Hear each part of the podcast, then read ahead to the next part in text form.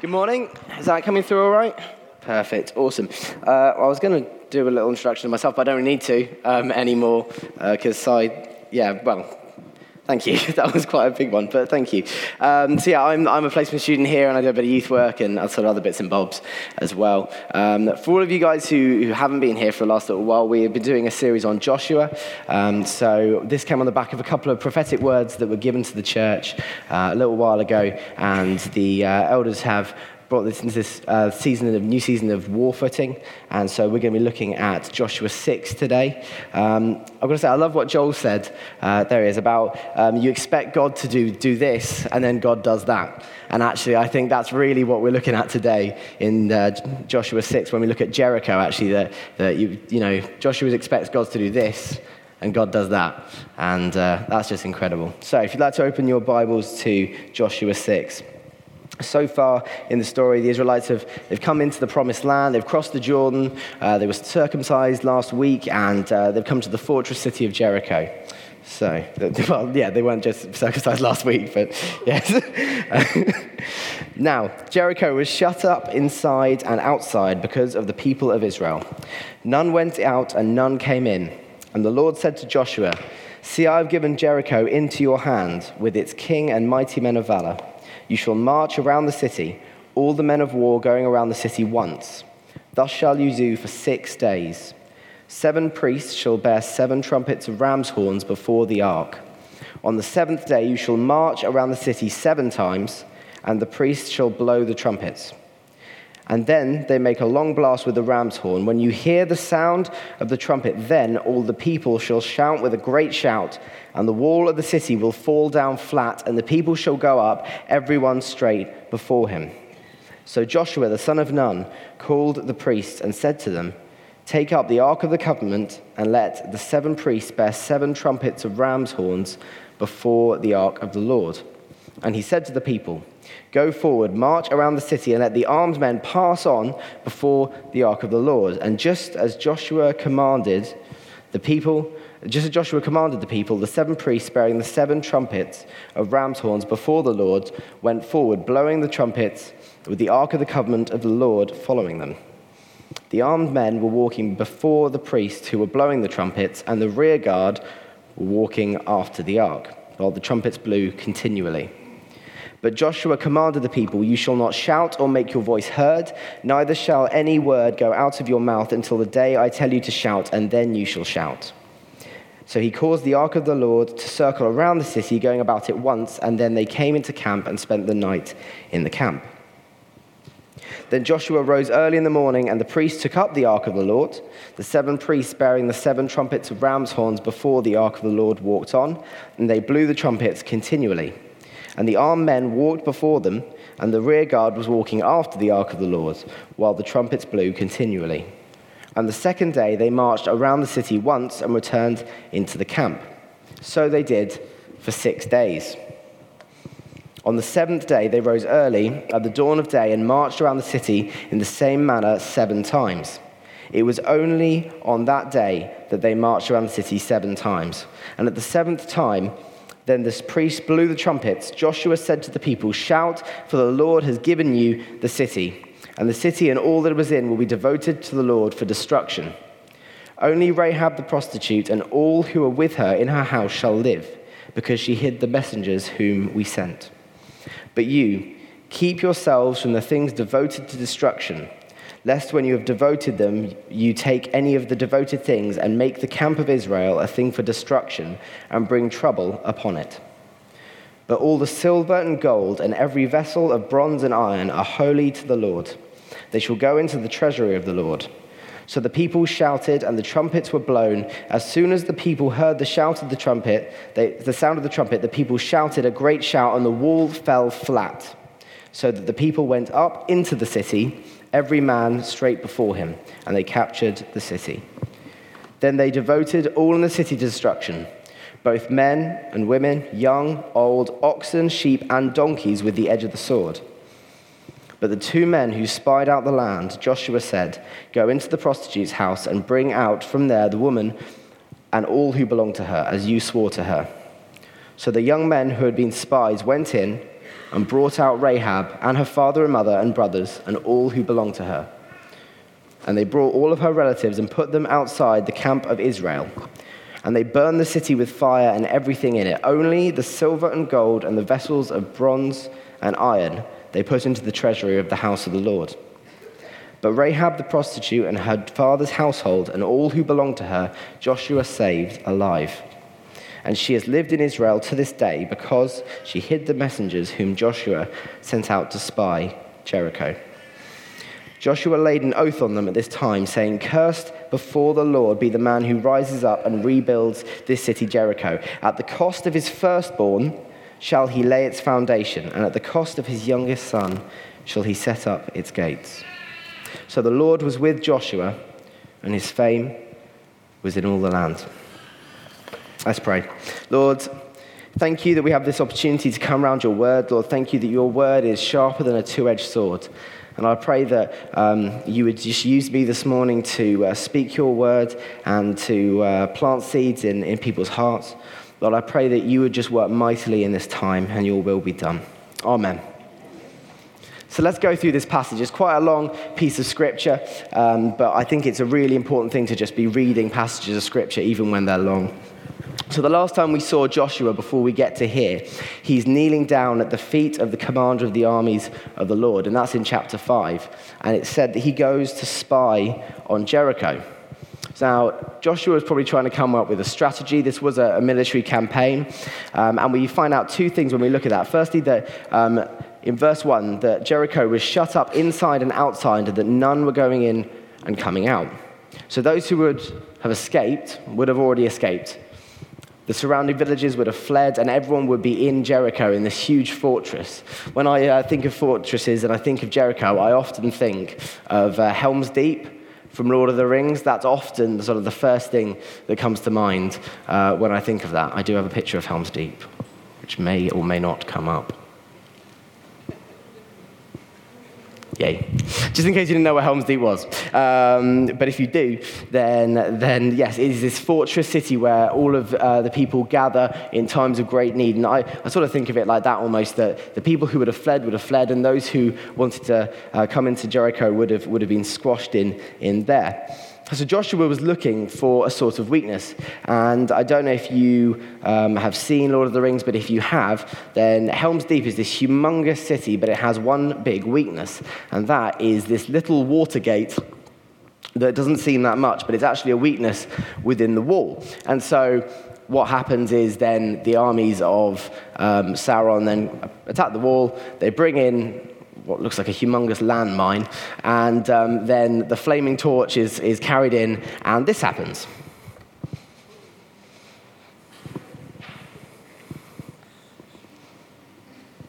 That's basically what happens. And so that is what Joshua was looking for when he went to Jericho. He was looking for a weakness that the Israelites could exploit. Maybe he thought God was going to show him this weakness, and from that he would then win the battle. Now, that seems a bit of an interesting thing with Jericho, because if you look at Jericho, it's one city and there's a large space around it. It's not like it was a dead end. So you may ask, like, why did the Israelites attack Jericho?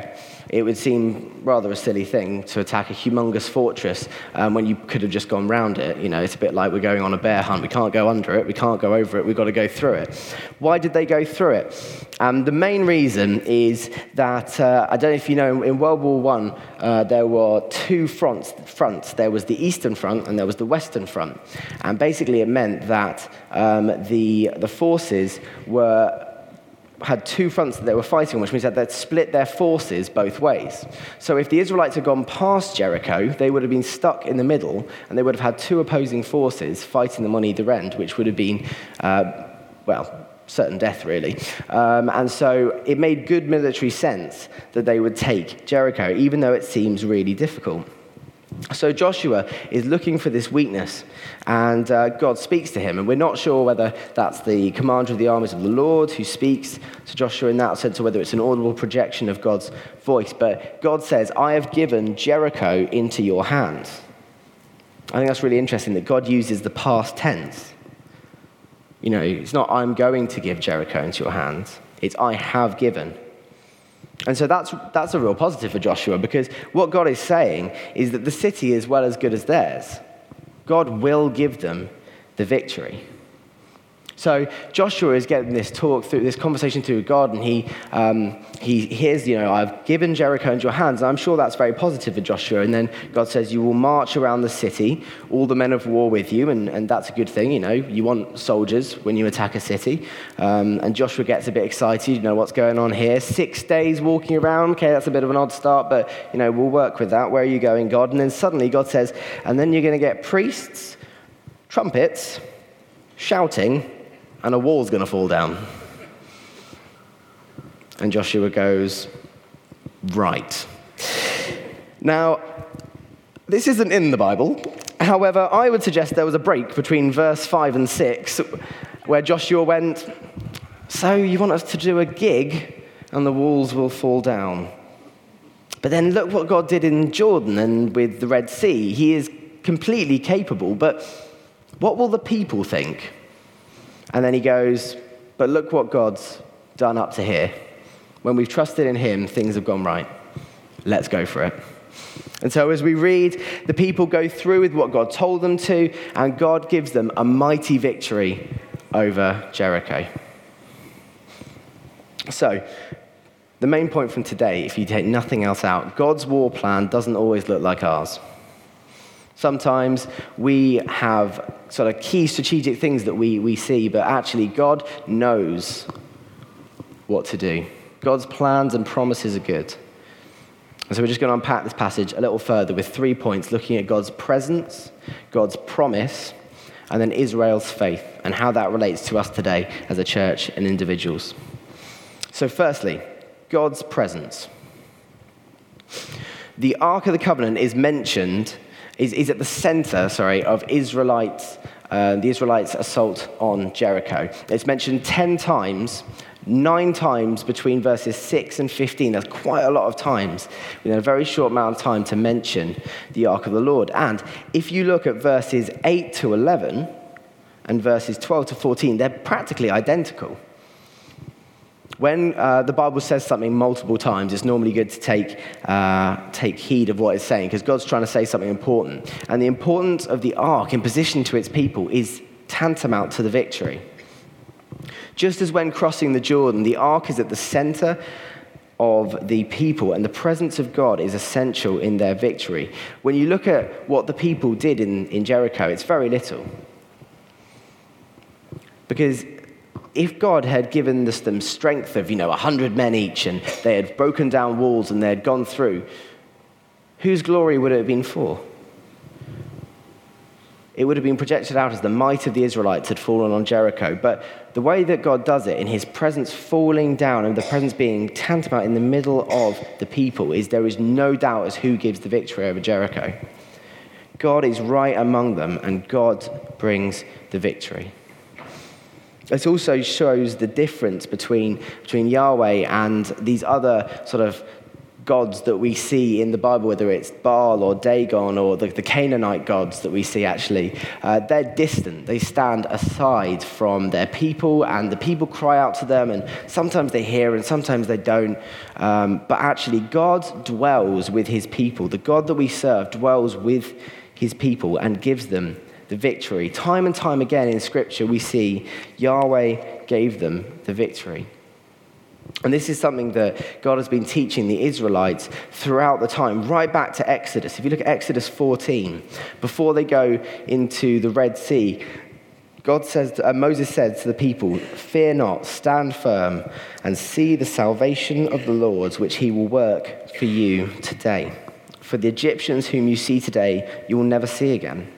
The Lord will fight for you, and you have only to be silent."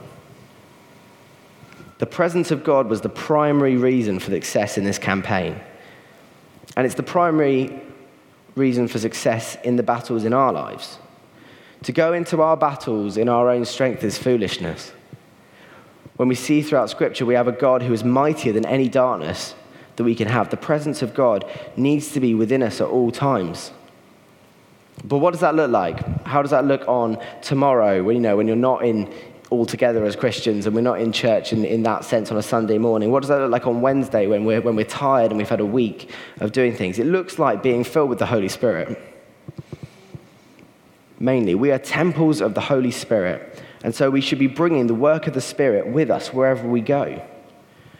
That should be visible in the fruit of the Spirit: love, joy, peace, patience, kindness, goodness, faithfulness, gentleness, self-control, bringing those into our workplaces, into our families, into all situations. If you're a manager of people, maybe it means waiting for people to make mistakes and learn instead of just doing it yourself. If you're a mum, maybe it means acting a bit calmly when everything seems to be falling apart, bringing peace to that situation. If you're a youth leader, maybe it means giving second, third, and fourth chances when you don't think they deserve it. That's hard. It's difficult. It means prayer. Bringing the presence of God into our daily lives is seeing the importance of prayer in breaking through in battles and strongholds. It means having a heart of worship throughout your day and everything that you do, that you're serving God. Whether it means you're lifting, pallets off of a van, or whether you are talking to young people, whether you're baking bread, no matter what you're doing, you do it all to serve God. And that is how the kingdom advances. The presence of God is key in everything that we do. Day in, day out, we can do nothing unless the presence of God is with us. And that's key in Jericho, and it's key today. So God's presence, also God's promise. Throughout this passage, it's clear that Yahweh is a God who keeps his promises. And throughout my life, I know that's key as well. This is firstly seen in, humongous victory that he gives. He promises that he has given Jericho into the Israelites' hand, and that is true. You don't see any wavering from that. He does give Jericho into the Israelites' hands. And as I said earlier, he speaks in the past tense. God's promises are so sure that they have already happened. Later in Joshua, we see in Joshua 21:45, not one word of all the good promises that the Lord had made to the house of Israel had failed. All came to pass. That's later. Looking back at the entire campaign, Joshua says, not one word of God's promises didn't come to pass. He was faithful throughout. And that's the same throughout the entirety of Scripture. Me and Sam did a seminar on a youth retreat called, we went through the Bible in 30 minutes. It was quite pacey, actually. I think we did it in about 23 in the end. And just seeing throughout that how the promises of God are true, spanning thousands of years. God promises something, and it comes to pass. The promise of a Messiah and a Savior that we see in Genesis of this serpent crusher, seeing that coming through Moses and through Abraham and Israel and David. And then finally we see Jesus. And then Jesus is not what we expect. Much like with Jericho, the King of Heaven comes down incarnate as a baby, as a carpenter, and then he dies on a Roman cross. God's promises are sure, but that doesn't mean they're cliche. I love films in general, but sometimes, when you want to watch a film that the endings are secure, if you watch a Disney film, it's happy ever after, and even though things seem like they can't get better, Belle is fleeing from the castle. Her father looks like he's going to be put into an asylum, but it's going to be happy ever after in Beauty and the Beast. Aladdin, Hercules, all of them, they all have happy ever afters. And sometimes it's nice that you have that security. And we have that security. Jesus has won the victory. We know from Revelation that Jesus has won the victory, and no matter what happens, Satan is crushed, but at the same time, I also love films where they give a little bit of a twist. And that's the same as well. God never does things to plan. Well, our plan. He does things to his plan. And so God does what here in Jericho. He gives them the victory, and it's sure, but it's not what they would expect.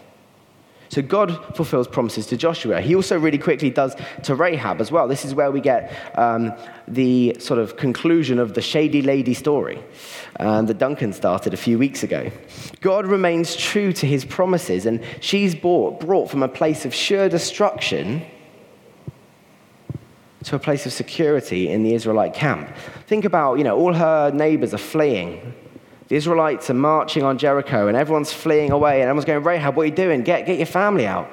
And she says, no, I'm going to stay, because I know that God's got promises. And they go, you're mad, but it's your funeral. And they all flee, and she stays. Now, I reckon in that time, it would have been really easy to think, either I'm going to go, or I'm going to trust in the walls of Jericho. Rahab could have put her faith in the apparent strength of the walls of Jericho, but she knew that the Lord would bring the victory. She had to look beyond her own eyes, what her own eyes could see.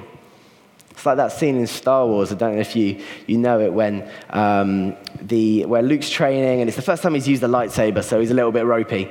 And you've got this little ball, I don't actually know what it's called, I wish I did, but it fires like laser beams at him, and he's trying to get it, and it's like spoken off of him. And Obi-Wan puts this visor on his head, and he says, don't trust your eyes will deceive you. And actually, I think God's trying to say today to some people, you're trusting what your eyes can see, you're letting the flesh dictate what you do, but actually, I know what's best for you. Trust in me. Don't listen to your own eyes. Don't listen to what you think you know. Trust in what you know you know.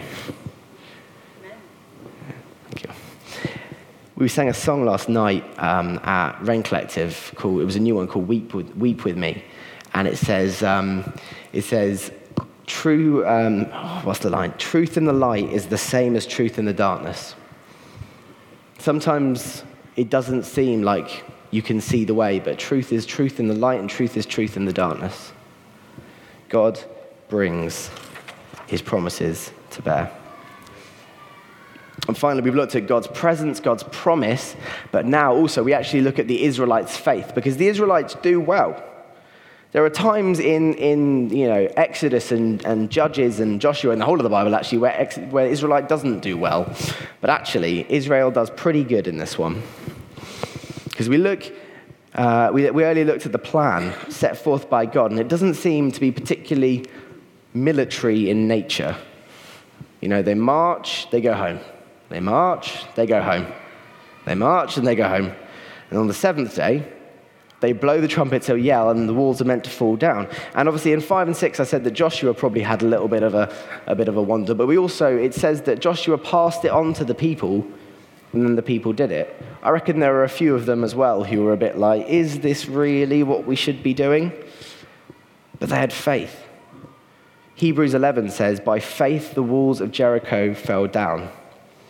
That was the power and the work of God, but faith brought it to completion.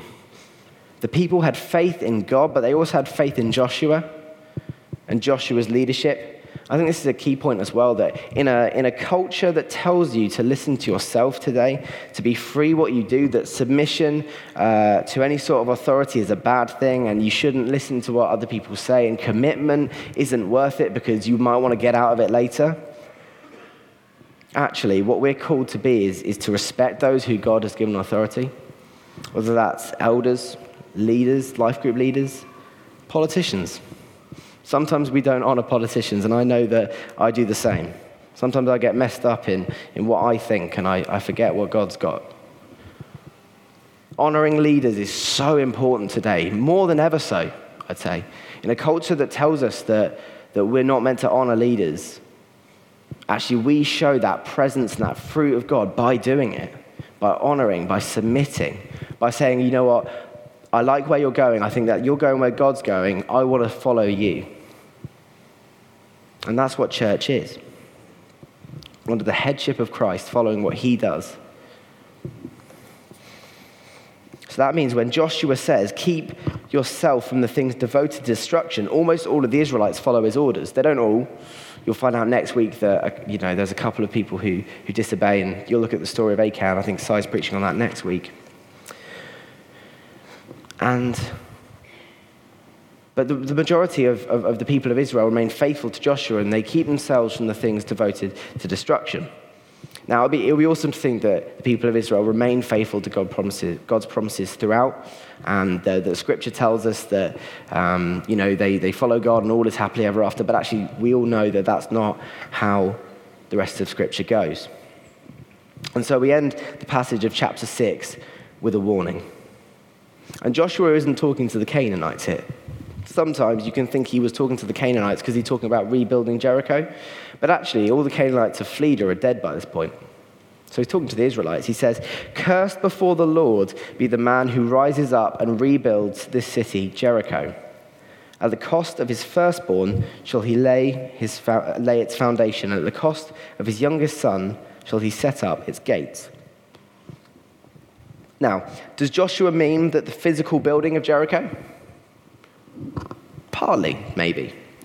Because if you think about the campaign, what I said earlier about fighting a war on two fronts, that if people were to set up in Jericho and there was to be a battle, actually that would be quite difficult. But mainly, I think that Joshua was speaking to the hearts and the actions of the Israelites. Jericho was the biggest city in the area. And so it would have been a hive of abominable actions. You would have held the things that we speak about in the sense of Canaanite worship with idol worship, child sacrifice, sexual immorality. All of that would have occurred within and around Jericho. I think Joshua is putting into new language almost what God has already said to the Israelites in Leviticus. God says in Leviticus 18:28, "If you defile the land, it will vomit you out, as it vomited out the nations that were before you." Joshua is stating to Israel the danger of becoming like the Canaanites by rebuilding Jericho in their heart, rebuilding that culture. And Joshua speaks of generations being lost if the people of God turn away from him and defile the land, and they do. If you look throughout Scripture, they do. And what happens? The exile. Generations of Israel lost to other nations. And Joshua gives this warning. He says there's a cost for abominable actions. There's a cost for sin. It says later in Romans that the wages of sin is death. Sin has a cost. And we need to be really careful about that. Sometimes we're a grace-filled church, and that's immense. But sometimes we also forget that sin has a cost, because we're too busy saying, we don't need to worry about it. It's completely done. It's fine. I can walk free and I don't need to worry about it. Sin has a cost still. So summing up, Jericho is a tough passage, but it's a rich passage. It's got so much, so much that I couldn't even fit it all in, if I was here for a couple of days, but don't worry. I'm sticking it down to a slaughter amount. It speaks of the presence of God dwelling with his people in a tangible and powerful way. And that's my desire for this church, that we would see more of the presence of God released, not just on a Sunday, although Sundays are great, but also in our youth, in our life groups, in the hub, wherever we are gathered, that actually the presence of God will be tangible in those places, in our day-to-day lives. You may think, and I've had this, you may think that you're the only person in your work who's a Christian, you're sort of battling against. Actually, God says, bring the presence of God straight into that place. Me and Dave used to work at Waitrose in Uckfield, and there were times where literally we would just sit at the table and just chat about random worship songs and stuff, and people were like, what are you talking about? It was great. I loved it. I loved that we had church there because we were gathering as the people of God and talking about him and how amazing he was.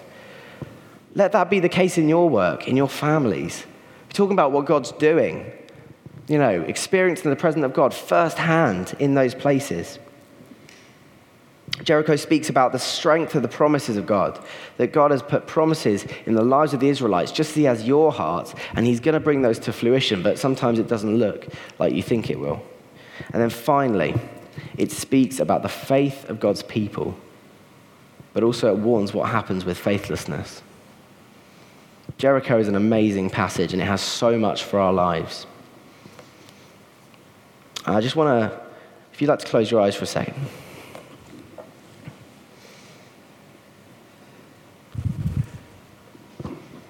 I think God's been speaking to a couple of people as I've been speaking, a couple of different types, and